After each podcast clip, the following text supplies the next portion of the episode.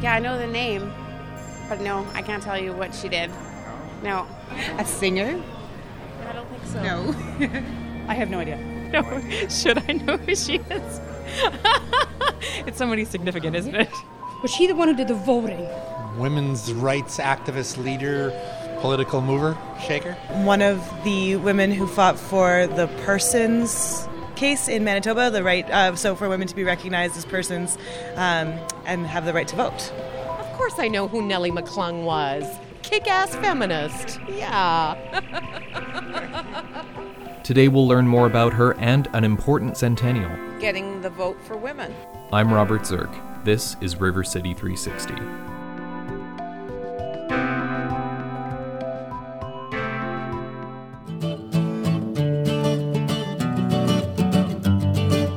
Welcome to River City 360, views and news from around Winnipeg. My name is Nolan Bicknell. With me, as always, is my co host, Robert Zirk. On today's show, it's part one of our 2016 year in review.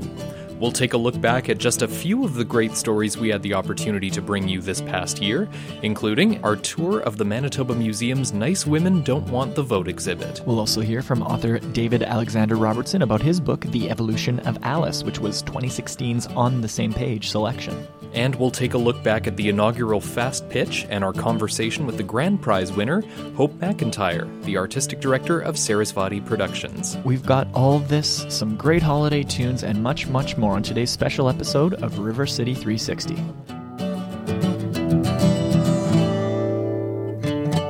Good morning and welcome to River City 360. Robert and Nolan here with you this morning, and as it is December 25th, we want to wish all of our listeners a very Merry Christmas, a very Happy Hanukkah, and a very happy holiday season. Every year around this time, we like to revisit some of the highlights of this past year. So this week and next, we'll have our 2016 year in review. Now, Nolan, there were so many stories to choose from, and even now that we're up to an hour, because last year we only had a half hour program, but uh, now that we have an hour, we still aren't able to include all the stories we'd like to.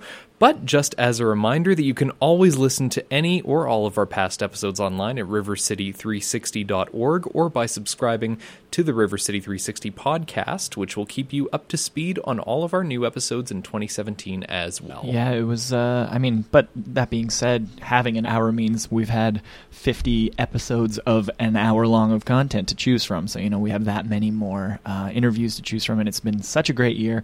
I'm really happy that we're able to share our favorite stories uh, from the past 50 episodes, and we hope that you enjoy listening to them as well because uh, it was a lot of fun and we learned a lot, and hopefully, we shined a light on a lot of great people doing great work here in Winnipeg. Absolutely. Coming up after the break, we are going to take you back on a tour of the Manitoba Museum's Nice Women Don't Want the Vote exhibit. Uh, it ran earlier this year, and uh, it's going to be touring Canada throughout 2017. It was a very interesting exhibit, and we got to walk through with a personal tour of the exhibit. So before we get to that, uh, we're going to start the show off, seeing as it is Christmas, with some holiday cheer. Here's Dean Martin with Winter Wonderland right here on River City 360.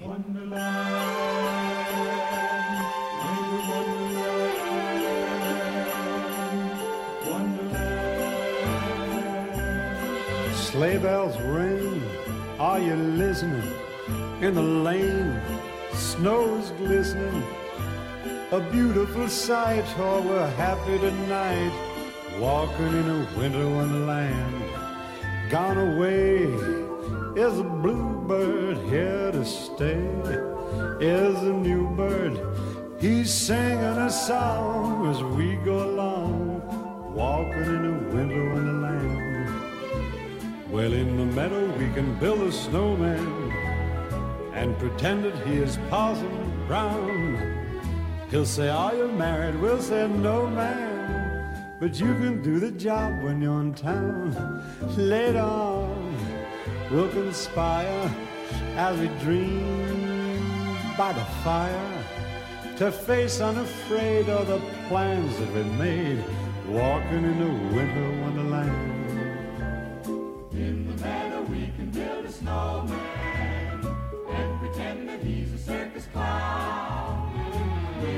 Lots of fun with Mr. Snowman. Until the other kiddies knock him down. Oh, when it snows, ain't it thrilling? though your nose gets chillin', we'll frolic and play the Eskimo way, walking in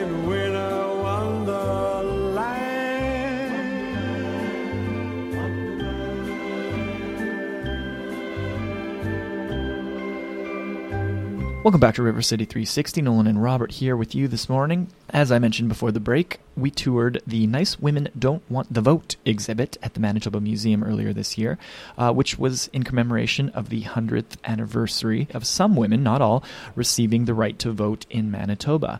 Uh, we walked through the exhibit with curator of history Roland Sawatzky, and he told us all about the artifacts and their historical significance, as well as some context about how Manitoba fit into the suffragist movement all across Canada. As we walked through the exhibit, we were met with pictures of women from all over Manitoba and beyond. Some very candid photos that gave us a glimpse into what their lives were like over a 100 years ago and who was involved in this pivotal time in Canadian history. These are all just everyday women. Uh, we don't know the, the extent of their involvement in the movement. Some of them would have been, some of them wouldn't have been. Some of them probably didn't care, and some of them were perhaps anti suffragists themselves. But it affected these women. Whatever was happening in that decade, that affected these women. Nellie McClung's name appeared multiple times on our tour. She was a prolific writer and leader of the suffragist movement, and Roland told us how important she was to the movement and to the exhibit. She wrote 16 books. She was quite prolific. And this is a book she wrote in 1915 in times like these, where she talks specifically about um, equal rights for women. Is it satire? It says it's humorously written. It is humorously written. She was a humorous person, and and that was one of the strengths of the movement. Is um, they used logic and they used humor, and satire is part of that, of course. Um, whereas in England, there was a very militant side um, of the of the suffragette movement, and so there was a lot of conflict and there was some violence. But here in Manitoba, they decided to go in the opposite direction and use wit um, and and the strength of their arguments um, to to win the vote, and and that worked. On the tour of the Nice Women Don't Want the Vote exhibit, we also learned about how, even though women received the right to vote a 100 years ago, Indigenous people weren't able to vote until many years later. Roland really gave us some historical context on the difference. One of the reasons was with the treaties, um, you could, if you were an Indigenous person, you could vote technically, but if you voted, that means you gave up all your treaty rights, which is seems crazy, right? Because that those treaties were uh, symbolically and economically very, very important. They were very meaningful things to these folks. So to give that up, to vote for someone who probably didn't have your best interests in mind, anyways, would have been absurd. It just would have been an illogical thing to do. So that's one of the things we get into in this exhibit as well. One part of the exhibit that really stood out for us was a giant painted wood wall siding, which read in big white painted letters, No Vote for Women. And that had a very interesting origin story as well. Originally, it was painted uh, Vote for Women uh, by a woman who lived uh, just north of Portage la Prairie. And um, the story goes uh, that when her husband came home, he painted no in front of it. Uh, so you can imagine the kinds of discussions that were happening, uh, and that's one of the reasons it's a great artifact is that it gets the all the tension of the movement in one nice big artifact here. And it's quite striking. Now, we weren't the only people taking a tour at the Manitoba Museum. There was a group of children that came through, and evidently the museum does daily tours for schools and a customized program for children to learn about the exhibit. Certainly, our school programs uh, folks have, have done a great job in putting the program together. I've listened to it a few times and um, really, really engaging. Uh, and students students are responding well, so we're, we're very happy about that.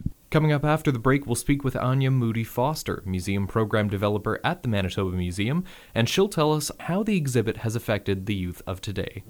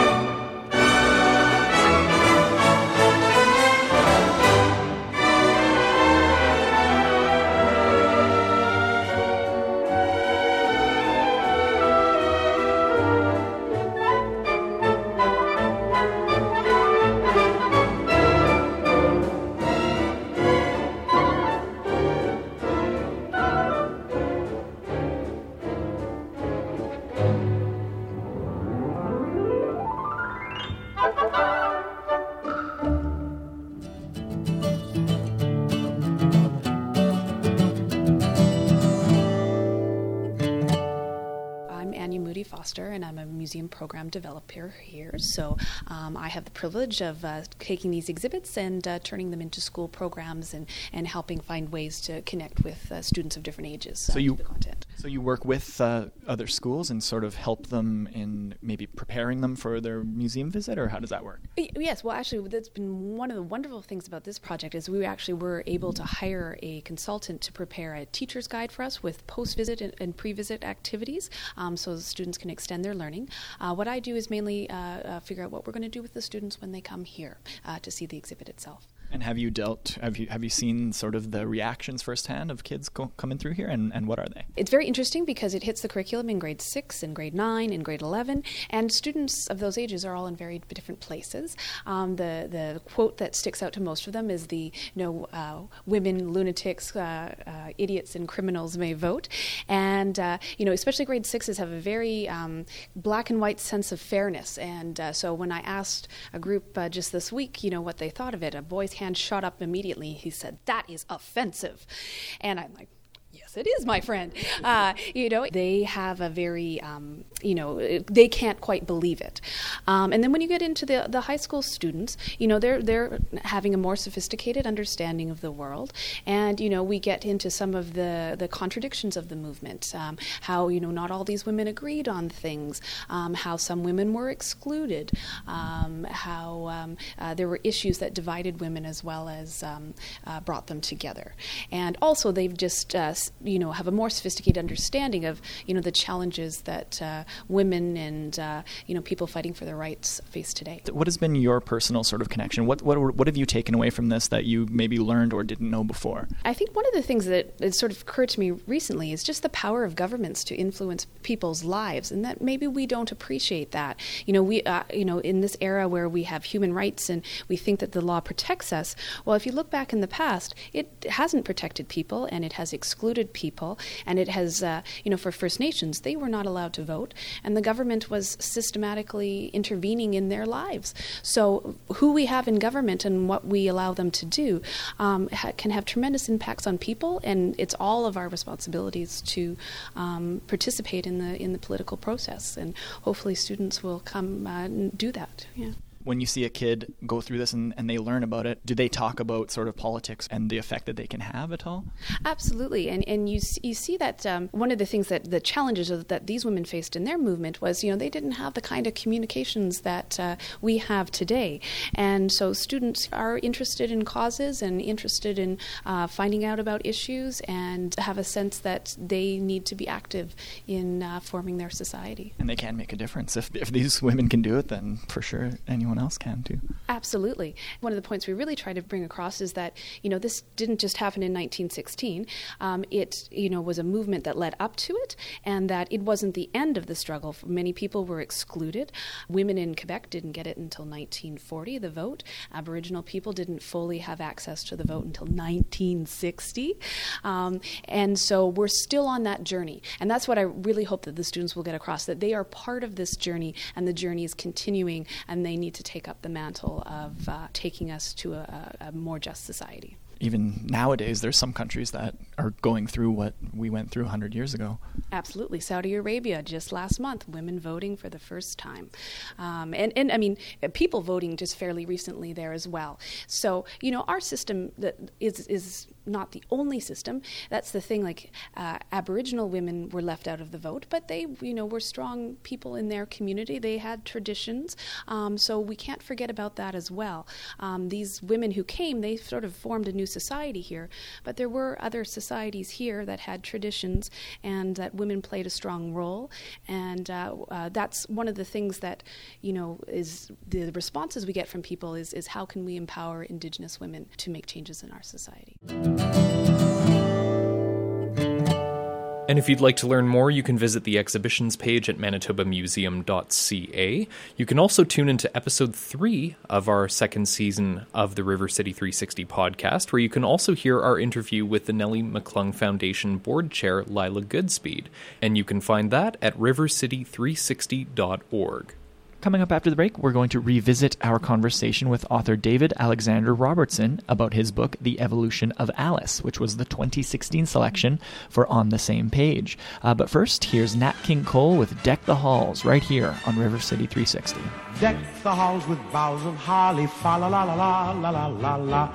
Tis the season to be jolly, fa la la la la la la la. Don we now our gay apparel, fa la la la la la la la. Troll the ancient Yuletide carol, fa la la la la la la la la.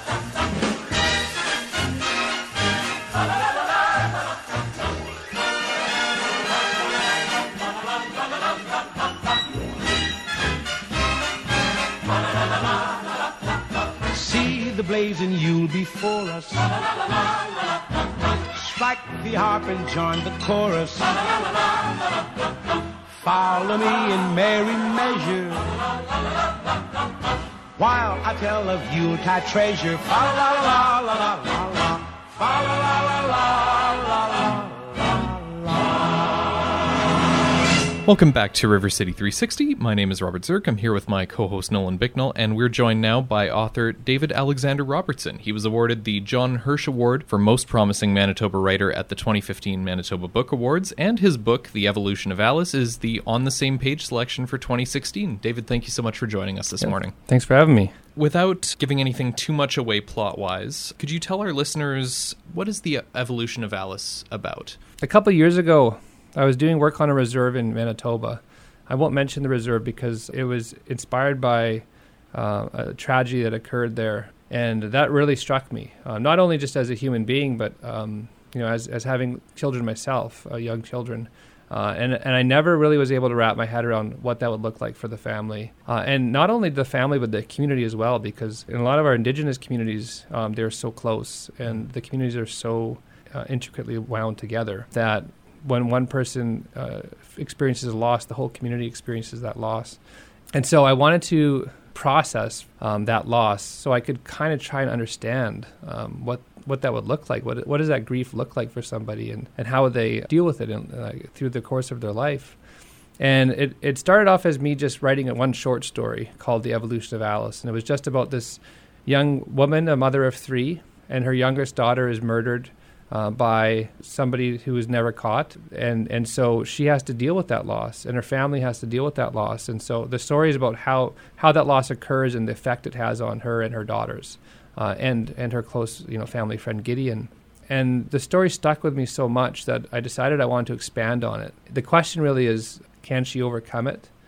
And if she can't, then how do they move on? And how do they uh, maybe accept that loss and live without her in that pain? So, in a, in a, it's a, it sounds morbid, but I think there's some hope in how they come together as a family and as a community uh, in in dealing with that that unthinkable real tragedy.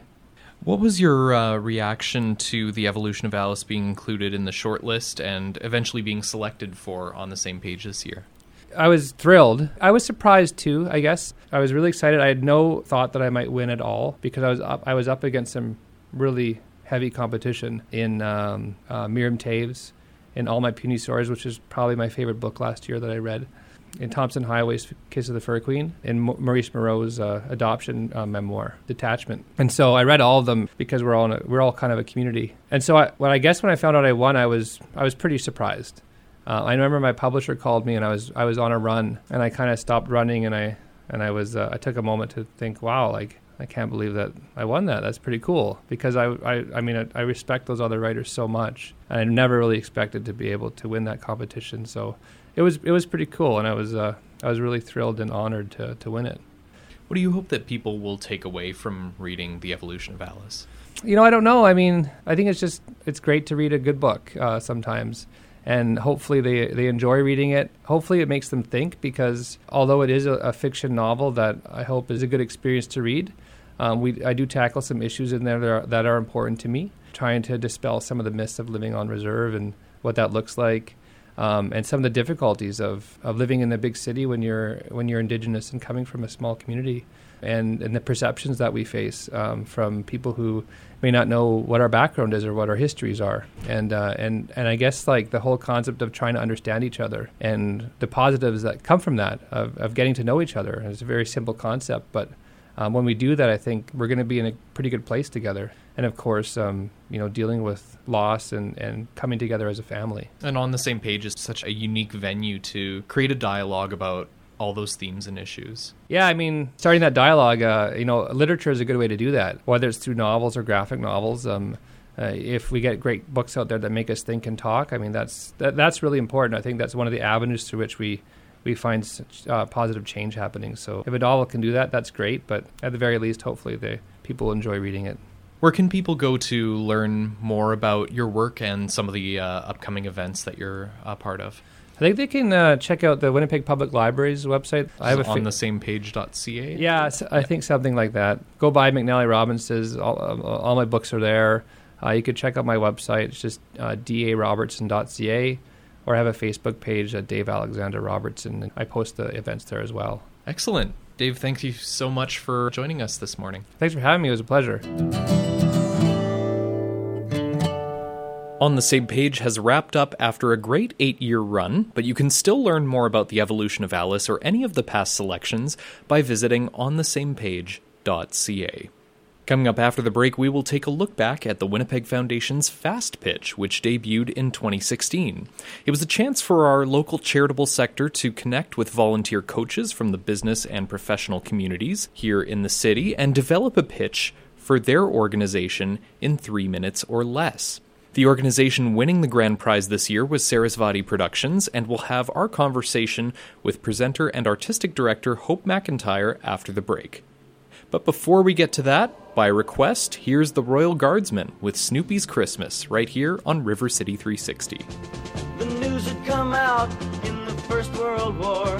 The bloody Red Baron was flying once more. The Allied command ignored all of its men and called on Snoopy to do it again.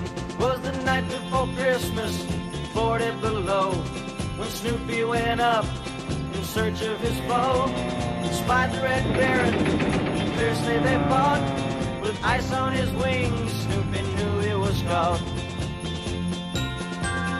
Christmas bells, those Christmas bells, rang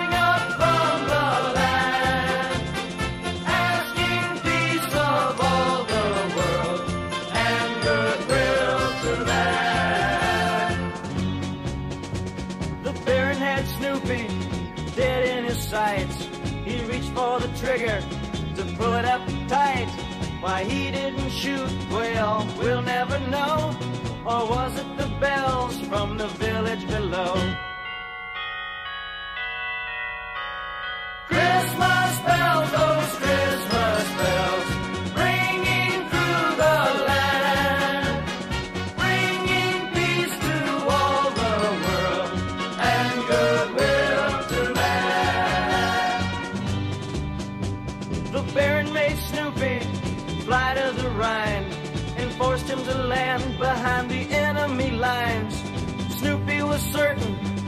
This was the end when the Baron cried out, Merry Christmas, my friend!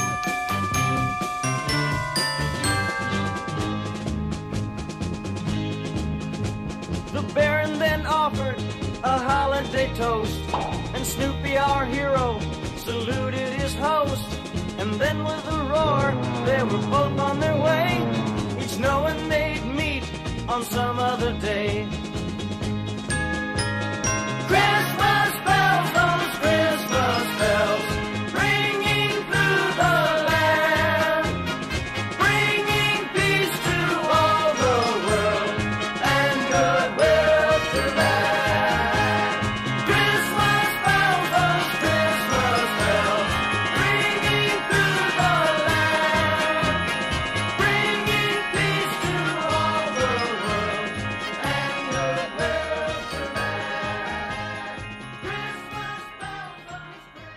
Thank you for listening to River City 360. Nolan and Robert here with you this morning, and we are now joined in studio by a very special guest. She is the winner of the Fast Pitch Winnipeg inaugural event, Hope McIntyre, Artistic Director of Sarasvati Productions. Hope, thanks for joining us. Thank you. So, we wanted to have you on the show because you are a champion. You are the winner of Fast Pitch, as we mentioned, and we just wanted to talk to you about who you are, what you do, and what Sar- Sarasvati Productions uh, is and does. So, maybe give our listeners the fast pitch of what is Sarasvati Productions. Sarasvati is transformative theater. So, our goal is to use theater to create social change. We work with community groups to address issues that are important and relevant and build plays around stories that aren't often told, and then take those plays to audiences so that they can see the world through someone else's eyes and hopefully learn and create a dialogue that uh, transforms the community at large. I think part of what resonated with me uh, during your fast pitch was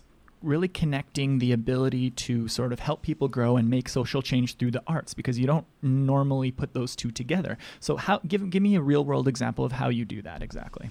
Absolutely. Well, right now we're working on our mental health project. So, for the last year and a half, we've been doing interviews. Uh, we've created forums like theater based workshops for people who, to come and share their stories, learn them some theater skills, but also tell their experiences around mental health.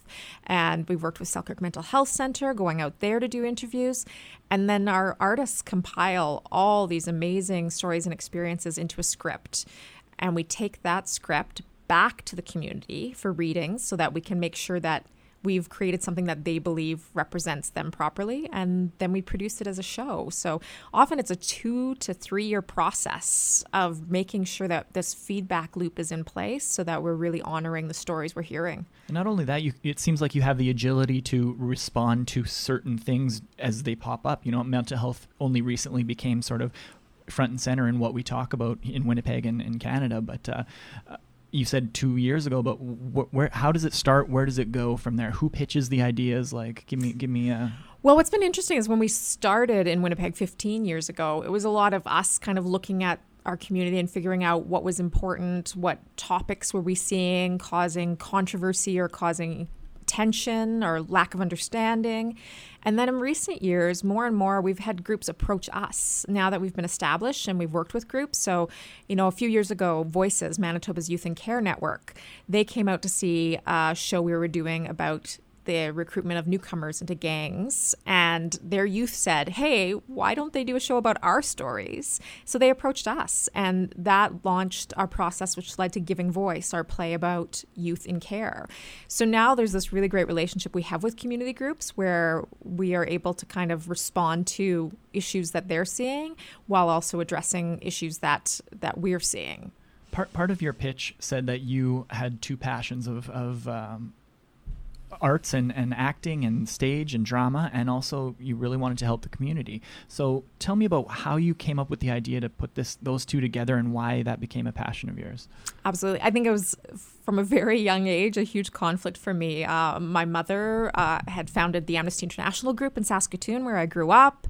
Uh, advocacy and, and helping and human rights were a huge part of my childhood but I loved telling stories and I loved theater. So there was many times in my life where I was like, I, I don't know what to do. I want to do something impactful.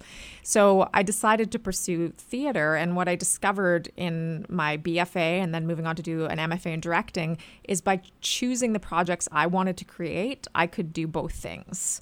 So when I graduated and explored kind of options in the industry, I realized that forming a company and finding like minded artists was the best way to be able to do both things. And that's really how Sarasvati came about. Do you find that people in the arts uh, are typically uh, very receptive to sort of helping out in, in social causes as well? Like those people tend to sort of congregate together, have you found? Absolutely. I think part of it is you can't really be an artist without being in touch with humanity. like you have to understand what motivates people, you have to understand what resonates, you have to be sensitive. And so a lot of artists, I think, are, are very much about their community and about ways that they can use their form to tell stories that will resonate and somehow contribute to us understanding the human experience. Absolutely. I, I think you mentioned it earlier. Part of it is just sort of starting a conversation and getting a dialogue going, and some very, you know, sometimes difficult things to talk about. So um, I, I, guess I can commend you upon that. We are speaking with Hope McIntyre of Sarasvati Productions. Uh, after the break, we'll talk to her about all about Fast Pitch 2016 and what she needed to do to win the entire competition.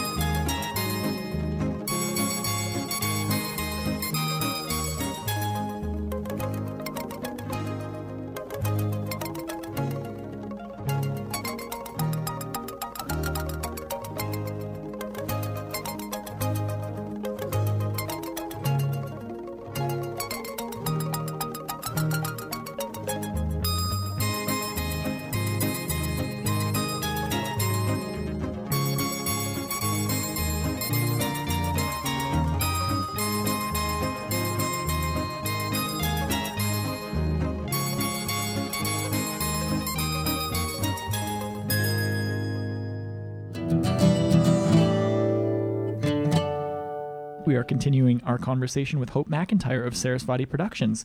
So, Hope, let's talk about Fast Pitch a little bit. And, mm-hmm. and first, why did you want to get involved with it, and how did you get involved?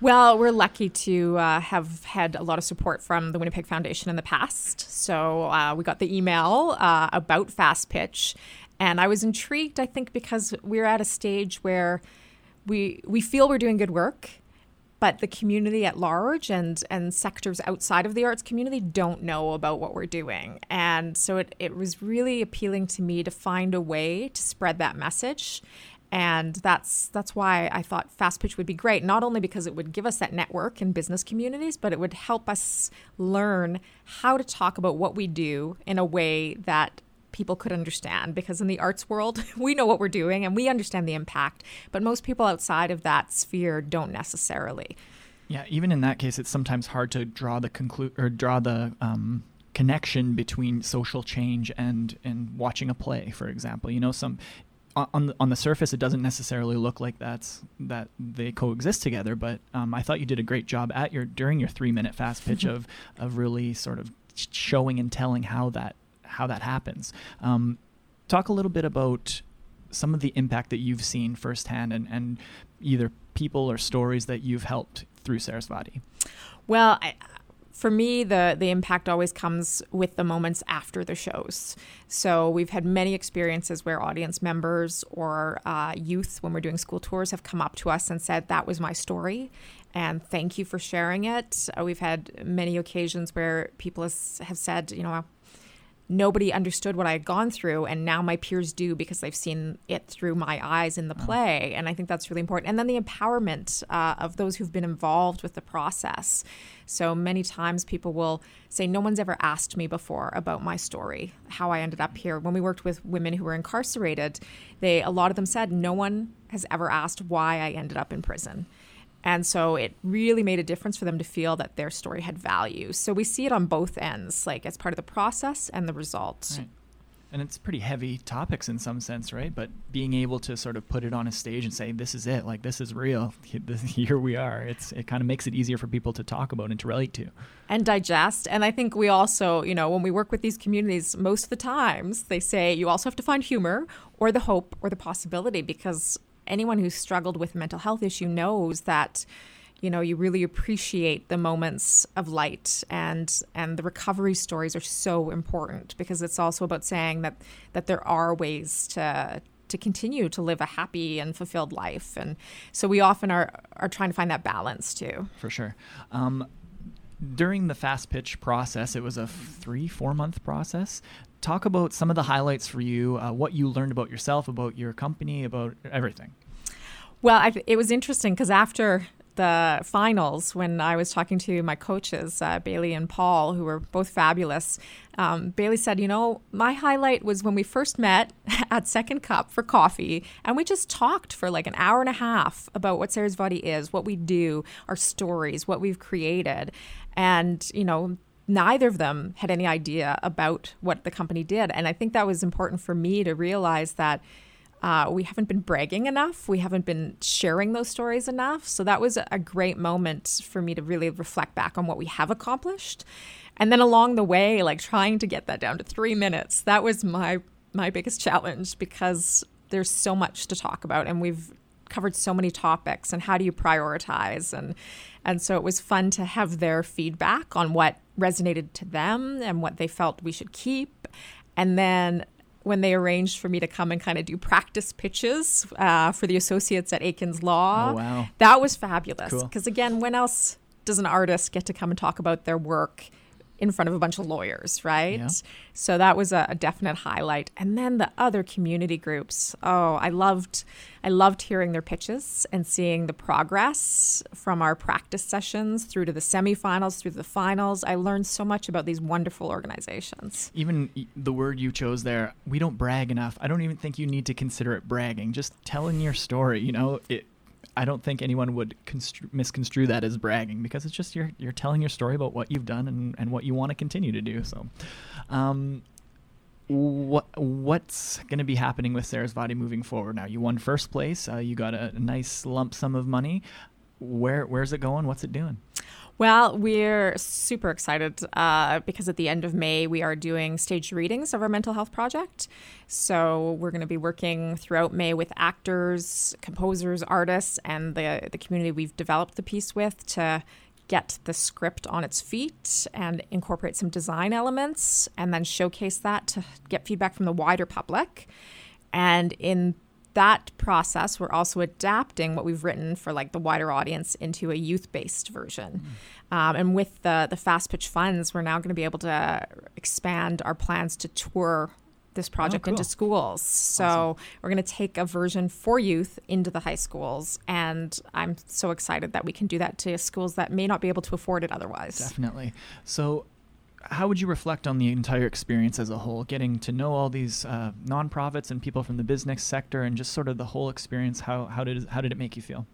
fabulous. It was it was absolutely a- amazing. Like there was times where I was like, what have I gotten into? Because it was a lot of time commitment. Right.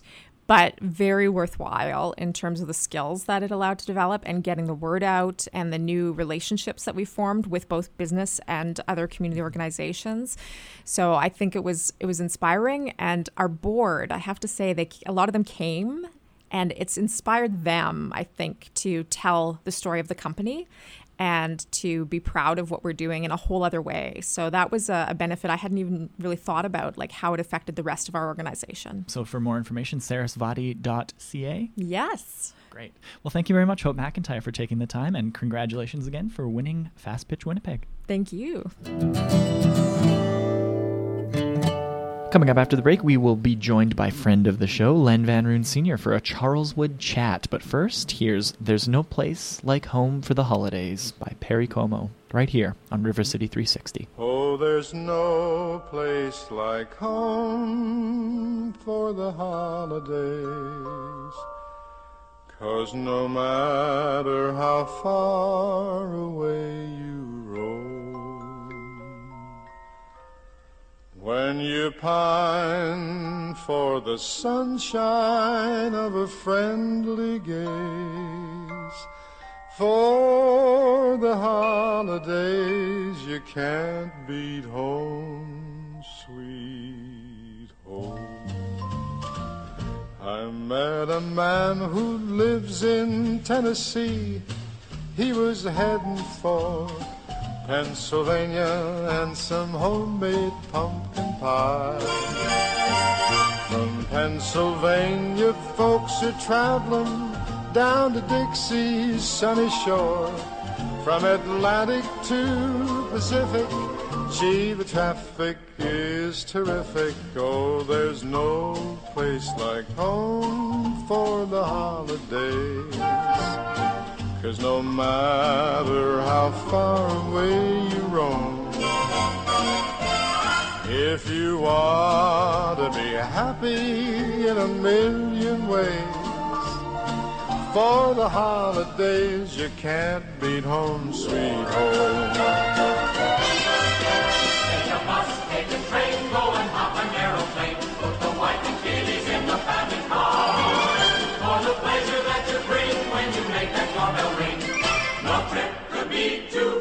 I met a man who lives in Tennessee. He was heading for Pennsylvania and some homemade pumpkin pie. From Pennsylvania, folks are traveling down to Dixie's sunny shore. From Atlantic to Pacific, gee, the traffic is terrific. Oh, there's no place like home for the holiday. Cause no matter how far away you roam, if you want to be happy in a million ways, for the holidays you can't beat home, sweet home.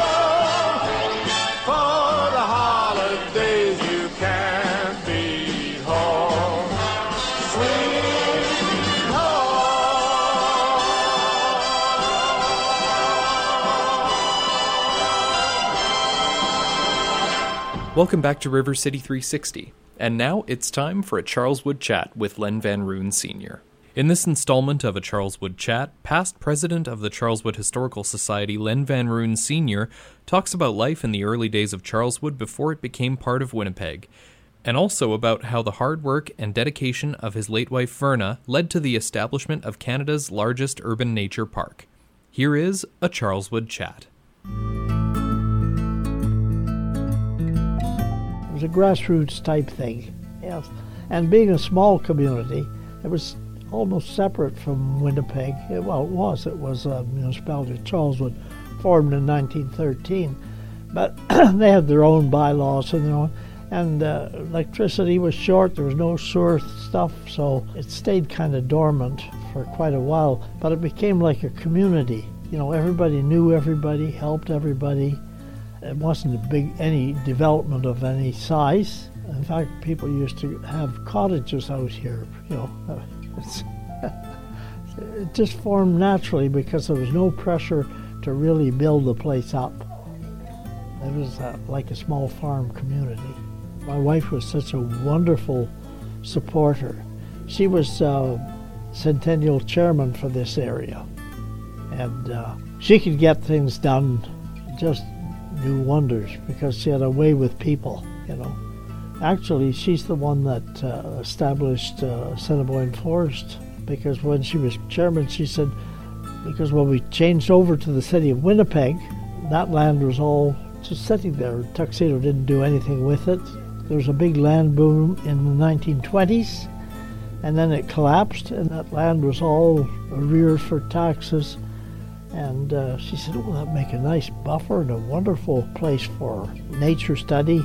I said, Do you know what that's worth? You know, that didn't deter her at all. She had a couple of businessmen that said, Yes, that is a good idea. And bam, it went through. I met a guy years later and I was telling him about this. I said, Boy, my wife worked on that and then got it through. He said, Do I know about it? He said, I worked for three years rounding up all the uh, titles for these things because even though it was a weir for taxes, you still had to find who owned it and do the paperwork, you know. He said, I worked my butt off for three years. He says, but it was so successful. And to learn more, you can visit the Charleswood Historical Society every Saturday from 2 to 4 p.m. at 5006 Roblin Boulevard, or you can visit their website at charleswoodhistoricalsociety.ca. Coming up after the break, Mayor of Calgary Naheed Nenshi gave an inspiring lecture back in May that also addresses the year ahead, and we'll have a look back at that. But before we get to that story, we have time for one more song. Here's Andy Williams with It's the Most Wonderful Time of the Year, right here on River City 360.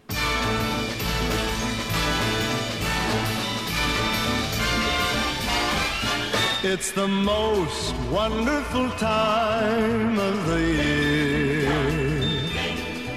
With the kids jingle belling and everyone telling you be of good cheer.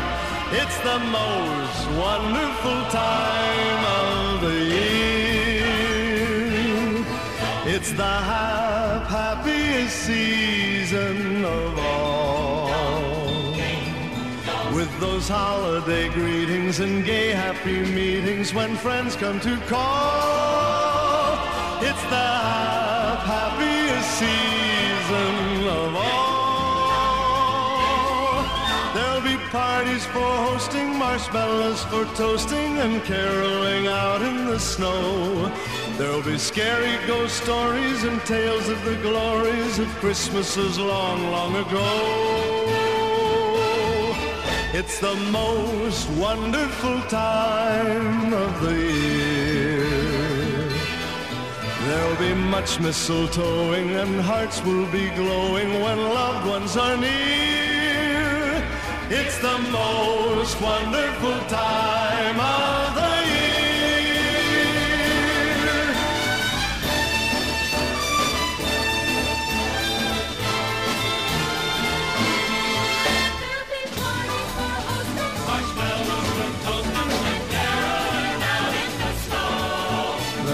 scary ghost stories and tales of the glories of Christmases long, long ago.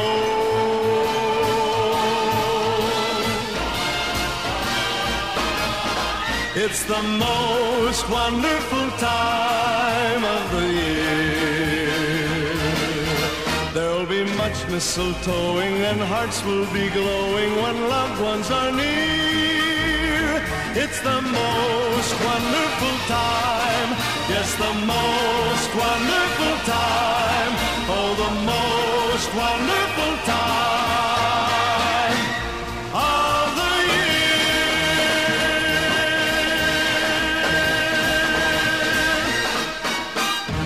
Welcome back to River City 360. Robert and Nolan here with you this morning.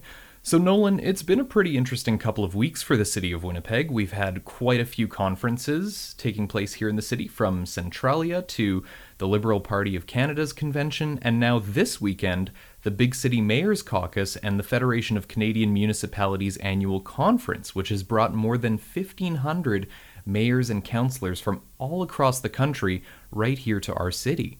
Calgary Mayor Naheed Nenshi was in the city on Tuesday as well to speak as part of the University of Winnipeg's Axworthy Lecture Series, which is a series of lectures that focus on social justice issues.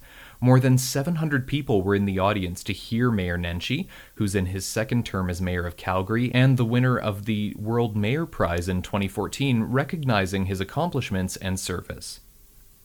Considering many of the recent times of emergency that we've had here in Canada lately and how Canadians have responded to them from the flood in Calgary to the Syrian refugee crisis to the wildfires in Fort McMurray, Mayor Nenshi mentioned that the prosperity that Canadians share really begins with what he calls the most Canadian of questions that is, how can I help? But lately, sometimes, that question is paired with another important sentiment. And that sentiment is we should be looking after our own. Usually that's interpreted to mean look only after those who look like me, or act like me, or with whom I can identify. But I actually love the statement we should look after our own. I think we should look after our own. You can tell I'm being a bit subversive. Because, of course, our own means all the people with whom we share a common humanity. And looking after our own, looking after our own to make sure each of those human beings can live a life of dignity, is one of the core elements of what it means to be human. One of the key themes in Mayor Nenshi's lecture was resiliency and how this ties into making Canada a better, stronger place. For Canada to work, we have to embrace financial and environmental resiliency. But also that both are based on social resiliency. And social resiliency is strengthened through powerful civic engagement and good public discourse. Mayor Nenshi had some really great anecdotes and stories about social resiliency and the community coming together, and one that really stood out to me was about Neighbor Day. It takes place on the third Saturday of June each year in Calgary, and it's a day of community building and getting to know one another, where neighbors might have a barbecue, exchange plants, or even hold a block party. And Mayor Nenshi spoke about how it really brought out the community spirit. One of my favorite examples of Neighbor Day was a community association where they asked me to come first thing in the morning, and all they had was Tim Hortons coffee, because it's Canada, and a whiteboard. And the whiteboard said on one half of it, I need, and on the other half of it, I can. And neighbors were supposed to write what they could do or what they needed. And a woman had written, I need someone to fix my lawnmower. And so I asked her about it. And she was an older woman, and she said to me, Well, my husband always mowed the lawn, but I've lost my husband. And I'm happy to mow the lawn, but the lawnmower is broken, and I don't know how to fix it. And of course, on the other side, someone had written, I can mow your lawn. Those are the things that make a difference in how we live in community. Mayor Nenshi also pointed out a button that has the number 3 on it, and that button promotes the Three Things for Calgary program, which asked citizens of Calgary to do three things to help make their community a better place. With Canada's sesquicentennial, that's its 150th birthday, coming up in 2017, Mayor Nenshi put out a call to action for all Canadians. My dream is that every Canadian use the opportunity of our nation's 150th birthday to give a gift to the nation. And that we as a nation, therefore, give a gift to the world. Actually, three gifts. So, my dream for next year is three things for Canada. And I hope that every Canadian will take up this cause. I hope all of you will take it up here in Winnipeg, asking yourself that most Canadian of questions how can I help? And to bring everything full circle, Mayor Nenshi shared one last story from when the city of Calgary welcomed a thousand newcomer families. We had a thousand people there. There was a fair that had different services. Anyone who spoke Arabic and anywhere in the city was there. And Elder Leonard Bastien stood up there with me and did a very special blessing ceremony for these folks. And I looked out in the crowd, and there were these two kind of big, swarthy guys holding up handwritten signs. And one of them said, Thank you, Calgary. And the other one said, Thank you, Canada. And I said, You know what?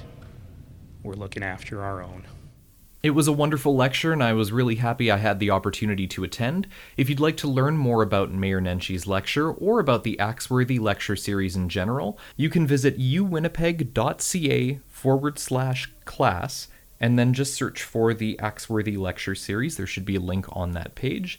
Again, that's uwinnipeg.ca forward slash class. Good morning and welcome back to River City 360. Merry Christmas and happy holidays to everyone. Thank you for spending your morning with us. Uh, before we get going, around this time of year, we've been asking Winnipeggers about giving. Back in November at the Manitoba Philanthropy Awards, uh, we spoke with Jenna Sigurdsson, who won the Outstanding Youth in Philanthropy Award, and she shared her thoughts on what giving means to her. Hello, I am Jenna Sigurdsson and I am 15 years old.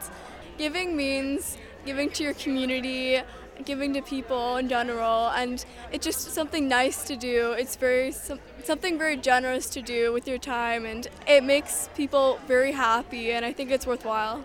It helps build stronger communities, and you can just see how it affects people because they're happier, and it makes their day a whole lot better. I give back to my community by volunteering, by raising awareness about Parkinson's, and of course by helping other people around me. Thank you, Jenna. And if any of our listeners out there would like to share their thoughts about what giving means to you, we would invite you to give us a call on our listener line. That number is 204 944 9474, extension 360, and you can leave a message 24 7. We would love to hear your thoughts on what giving means to you. And that's a wrap on this week's episode of River City 360. Thank you very much for listening, and a big thank you to all of our guests who joined us throughout the past year. If you'd like to hear more views and news from all around Winnipeg, listen to any of our past episodes, or subscribe to the podcast, you can visit our website at rivercity360.org. Again, that's rivercity360.org. River City 360 Views and News from Around Winnipeg is a project of the Winnipeg Foundation in partnership with 93.7 CJNU FM. Again, if you'd like to contact the show, our listener line is always open. You can call 204 944 9474, extension 360, to leave us a comment about the show. You can request a song for next week's show or suggest a topic that you'd like to see covered right here on River City 360. Again, that number is 204 944 9474, extension 360. We are also on Twitter and Facebook. You can find us on Twitter at River City 360, or on Facebook, you can search for River City 360 or the Winnipeg Foundation's page. I'm Nolan Bicknell signing off for River City 360. And I'm Robert Zirk. Thank you again so much for listening, and we'll see you next week with part two of our 2016 year in review. Have a great Sunday and a great holiday.